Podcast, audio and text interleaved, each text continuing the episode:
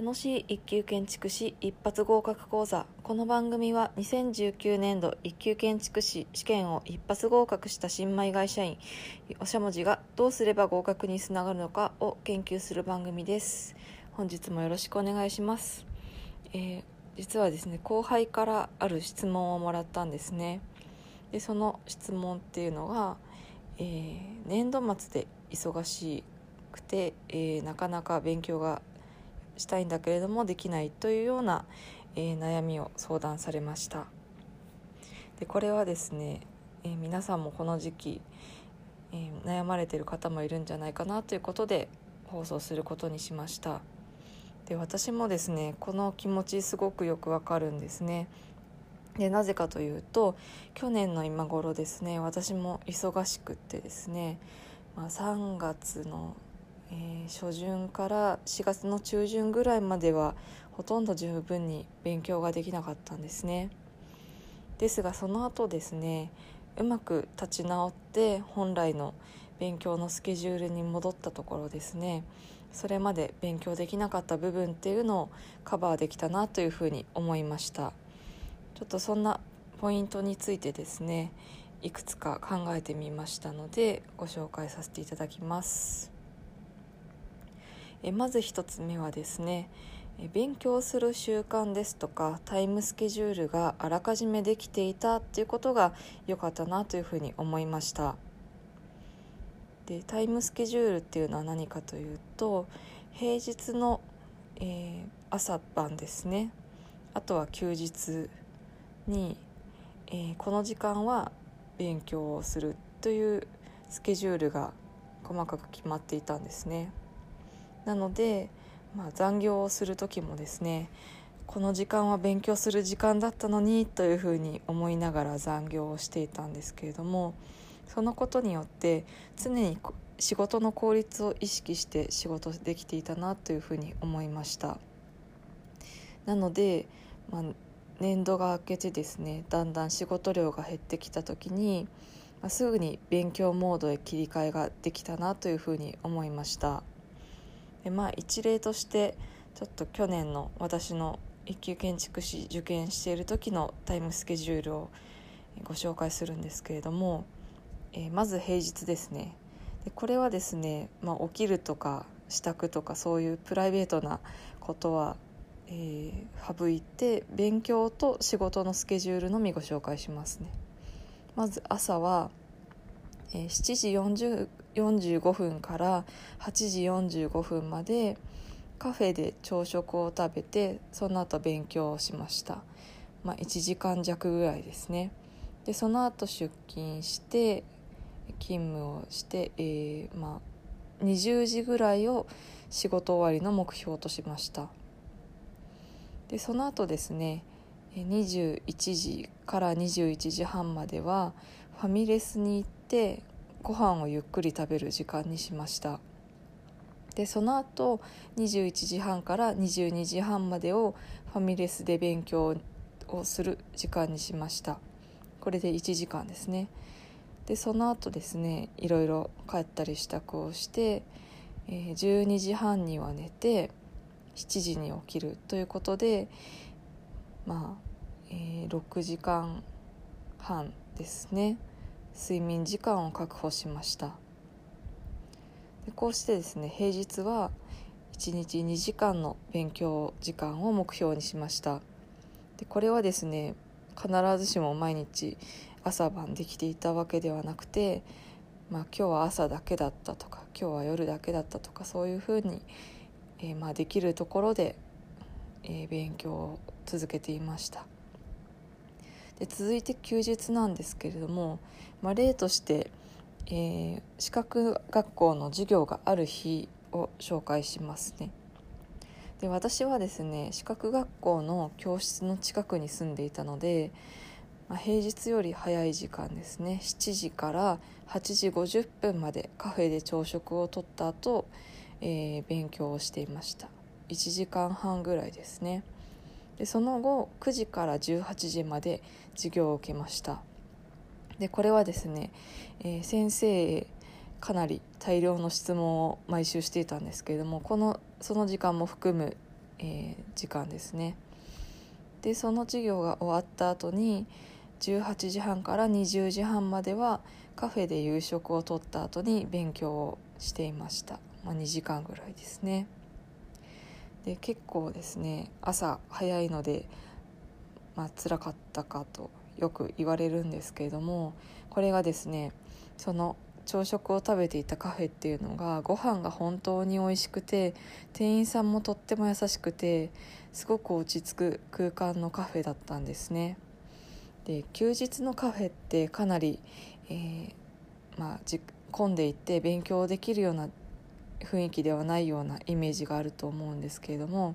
早朝の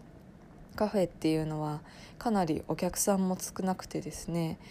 まあ、8時50分ぐらいまでだったらゆっくり勉強ができるような混雑状況だったので、まあ、そのカフェでご飯を食べて勉強するっていうことを楽しみに早起きできたんですね。なので皆さん、えー、ぜひカフェやですねファミレスなどで勉強される際はちょっとですね週に1回ぐらいは、えー、お気に入りのカフェに行ってみるといったようなことを楽しみにしてみられたらいいんじゃないかなと思います、えー、続いて2つ目ですね。良、えー、かったことが隙間時間を活用して、え焦らず安心できたということですね。で皆さんえ、iPhone の方はですねスクリーンタイムというスマホを見ている時間を計測している、え、機能ですね。そこを見てみてください。で今ですね忙しくて勉強できないというふうに焦ってらっしゃるかもしれないんですけれどももしこの時間勉強してたらって思ったらああ大丈夫そうだなって思われると思います。なので、まあ、スマホを手にできる時間はですね過去問アプリですとかあとは過去の回で、えー、ご紹介した暗記ノートというえー、赤シートですね。赤シートみたいなアプリを活用して勉強されたらいいんじゃないかなと思います。あともう一つの隙間時間がですね、えー、まあ結構穴場だと自分では思ってるんですけれども社内の一級建築士受験仲間とランチに行くっていうのがとても良かったです。でそうするとですねまあみんなで勉強大変だよねということでストレス解消にもなりますしわからないところを質問できるんですね。あとはここ覚えにくいよねっていうところはあ私こういうふうに覚えたよといったふうに、え情報共有なんかができます。でそういう場合、えーと、そういった場に、えー、出くわした時はですねもうどんどん話した方がいいかなって思います。もう自分なんて全然勉強してないしわからないからというふうに恐縮しているととってももったいないです。で私はですねまあ、2年ほど一級受験仲間とランチをしていたんですけれどもそんな中でもですねあこれわかんないやなんだっけっていつも話していた人は最終的に受かった人が多いんですね。でそうではなくてちっちゃい声で「ふーん」って言ったりですとか「やべえな」ってもう小声で言っているような人はダメだったような印象が強いです、はい、続いてですね3つ目のポイントなんですけれども睡眠時間を削らなかったのが良かったなって思いました。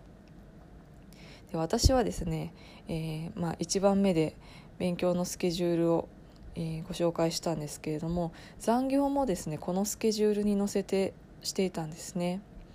でそうすることによって、まあ、睡眠時間っていうのを6時間半確保し続けることができましたし何よりですね体内時計が狂わなかったんですね。でそうしたことによって4月以降ですね仕事が減ってきてから、まあ、体内時計が狂って昼夜逆転しちゃったなんてことにならずに勉強スケジュールにすぐに切り替えることができましたなので、まあ、勉強できてないからって言って睡眠時間を削ってやろうとする方もいらっしゃるかと思うんですけれども、まあ、一級建築士まだまだ長期戦ですので、まあ、そこはですね後から取り返せばいいやということで、えー、まあ焦らずにきちんと寝た方がいいなというふうに思います。あとはですね、まあ、似たような話でえー、まあ、過去問アプリを活用する時にああスマホいじりたいけど過去問はちょっとやる元気ないなっていう時があると思います。そういう時はですね迷わず寝てください。で電車なんかの場合は目をつぶってください。でそうすることによって、まあ、できるだけ、えー、まあ余計なところで脳を使わないで休ませるっていうことが大事かなというふうに思います。こうするとですね、えー、まあ、夜中にスマホやりすぎて夜更かししちゃったなんてことも防げます、えー、今日はですね、え以上で、え年度末で忙しい時に、